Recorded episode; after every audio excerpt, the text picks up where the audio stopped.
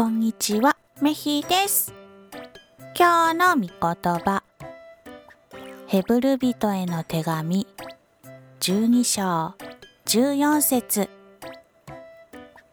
争いを避け、清い生活を追い求めなさい。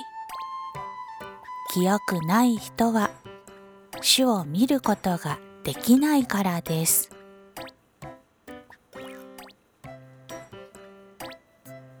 今日もイエス様と共に歩む一日でありますように。